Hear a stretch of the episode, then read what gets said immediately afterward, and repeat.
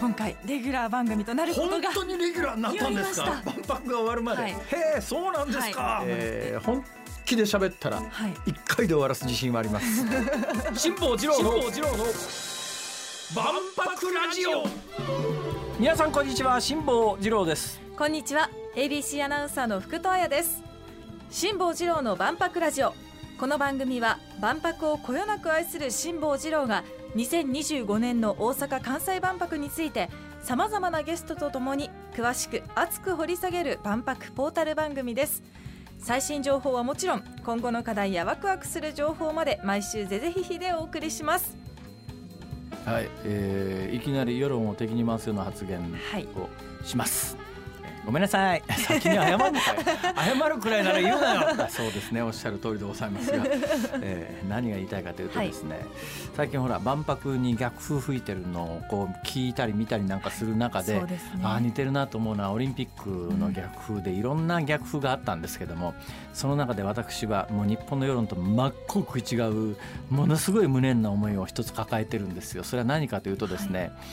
国立競技場っていうのが建て替えになったじゃないですか、まあ、反対する人はもう国立競技場の建て替え自体が反対だってんだけど、うん。まあ、あの国立競技場の設備ではオリンピックはもう無理なんで東京オリンピックの1960何年の遺産だとは言いながら次のオリンピックはあそこで屋根もないところでできないよなっていうのが常識なんで、まあ、国立競技場をまあこれを機にオリンピックを機に建て替えようって話になった時に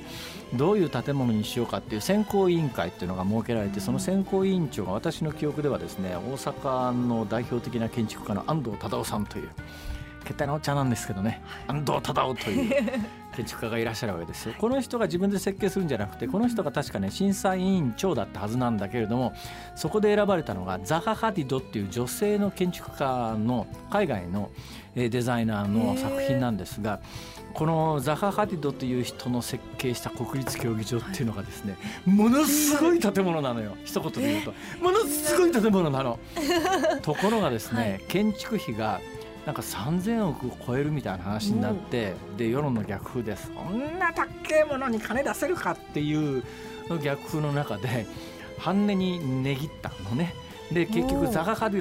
ドののザハ・ハディドの建物は無理だということで、日本国内でもう一遍あの選考をやり直して日本のあの、まあ、木で木材でいろんな建物を建てる人の作品が選ばれて、はい。大体半値ぐらいで建ったんですよ、国立競技場。だから今の国立競技場はその日本人の建築家の方が作った、えーえー木のウッドを使ったふんだんに使った建物で、まあ、それはそれでね、えー評価する人もたくさんいるんですけども私の気持ちで言うとその立たなかった安藤忠雄が選んだ方のザハ・ハディドの国立競技場っていうのがとてつもなく巨大でとてつもないでそれがもし立っていたら日本の建築技術というのを全世界に示しただろうなと思うんです。というのがそのザハ・ハディドっていうのは設計が複雑すぎてっていうかあまりにも壮大すぎて。あのそれちょっと無理だぜって言って世界の建築界ではアンビルドの女王って言われてて建物のデザイン、ね。基本デザインや模型はすごいんだけどいやこれ実際建てるのは無理だべみたいなことで建てられないんですが日本の建築技術ならあのザハ・ハディドの建物は建ってたと思うおと多分ねそこに、まあ、あのオリンピックが終わった後もその建物を見るだけで全世界から人が来るっていうそういうものだったのになんか3,000億高いって話になって半値に削って。まあ今の国立競技場も私は別にあのそんなに否定するわけじゃないんだけど少なくとも全世界からその建物を見たいと言って人を集めるようなものには今のところなってないような気がすると東京オリンピックの、まあ、昔の1960年代の東京オリンピックじゃなくて新しく2020年からの東京オリンピックのレガシーとしてはちょっと寂しいなとだからね出すべき時にケチっちゃダメなんだと僕は思うんですよ。もうあの3,000億ぐらいな 俺が何とかしてやるって毎週言ってるような気がするけど、えー、先行ってください。はい。番組では皆様からの質問や感想をお待ちしています。メールはエキスポアットマーク ABC 一0 0 8ドットコム小文字で expo アットマーク ABC 一0 0 8ドットコムです。番組公式の旧ツイッター X のアカウントは辛坊治郎の万博ラジオで検索。ポストする際のハッシュタグは万博ラジオです。皆さんご意見やご感想をどんどん投稿してください。この後は万博ニュースヘッドラインです。辛坊治郎の万博ラジオ。大阪・関西万博ニュースヘッドライン先月の主な万博関連ニュースです。吉村大阪府知事は11月17日一般ドライバーが有償で乗客を運ぶライドシェアの実現に向け国に要望書を提出しました。万博期間中の輸送力確保を目的に開幕1年前となる来年秋からの導入を目指しています。オーストリアは11月20日出展するパビリオンの概要を発表しました。テーマは未来を作曲で日本の皇室に献上したピアノを展示するほか来場者がそれぞれ選んだフレーズをもとに AI 人工知能が一つの音楽を作ります。11月20日大阪府議会の維新と自民の両会派が万博の会場建設費についてさらなる増額はしないよう国に求める意見書を提出し賛成多数で可決されました。一方公明会派は知事自身が今回が最後と明言しているため重ねて意見書を出す必要はないなどとして反対しました。会場建設費は国経済界大阪府市で3分の1ずつ負担する方針です。日本財団が10月下旬17歳から19歳の男女1000人を対象にインターネットで実施したアンケート調査の結果が公表されました。それによりますと万博の開催について68.1%が賛成と答え反対と回答した人は6.6%にとどまりました。賛成の理由として5割以上が経済的な効果や日本や日本文化を発信するチャンスだと回答しました。万博の前売り入場券をめぐり関西経済連合会の松本会長は11月21日の定例会見で関西の主要企業を中心に300万枚の購入の内諾を得たと公表しました。前売り券は大人6000円で合わせて180億円を確保できる見通しとなりました。また最大2350億円に増額された会場建設費の経済界の負担について足分は1970年の大阪万博の収益を積み立てた基金から補填する方向で財務省などと調整していることも明らかにしました。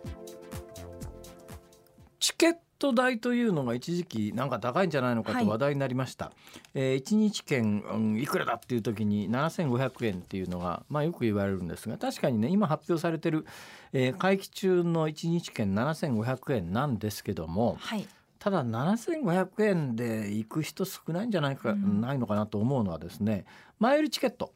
私もね1970年の万博の時には前売りチケットで入りました、えー、当日券は買ってないですね。で前売りがいくらかというとですね前売りだとねだいぶ安いんですよ、うん、1日券で4月の開幕してからまあ2週間ぐらいの間に入る開幕券っていうのがあるんですが、はい、これが4000円です。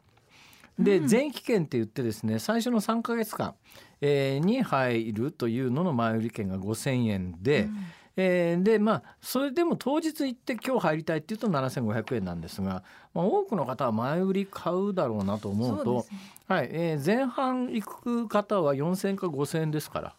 まあ今、うん、テーマパークの、ね、入場料金とというか何ですか？あれはパスポートっていう言い方が多いんですかね。ずい。ぶんもう1万円前後してますから、ね、それでいうと4,000から5,000円は、うん、まあ、これだけいろんな諸物価が上がってる中では妥当なんじゃないのかなと私なんか思いますけども。ただまあそう思うのは私の世代だと珍しいらしいですよ。というのがですね、はい、今のニュースの中にこれちょっと私驚いたんですが日本財団が、はい。えー、10月下旬に17歳から19歳えー、アンケートをした時に万博の開催について賛成が68.1%反対が6.6%ってなんかよく新聞に出てる世論調査と随分違うなっていう印象なんですが、はい、これなんでそうなるかというとやっぱり、ね、若年層はそうなんですよ。万博に反対っていう人の中心世代は結構年齢層が上なんですね。気持ちは分からんでもないのがまあ、万博って、まあ、未来のことを考えましょうっていうイベントだけども、うんはい、えー、やっぱり高齢者にとっては未来のことよりも今日の生活なんとかしてくれと思うので。そのえ2,000億もったいねえ！っていうこうそんな金があるんだったら俺にちょっとよこせ！っていう話に なっちゃうんだけどでもまあちょっと前々回ぐらいにこの番組で私申し上げましたけれども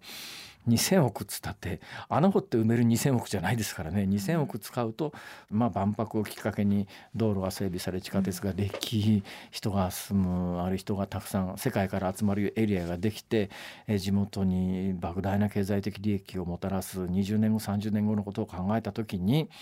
さあどうなんだっていう発想が若い人はやっぱりねリアルに20年20年後30年後ってこう思うんだろうと思いますが福戸さんなんかもやっぱり20年後30年後は当然生きてる前提でものを考えますよね。そうですねところがね私ぐらいの世代になると20年後30年後なんかあるかどうか分かんない未来ですから。もちろんの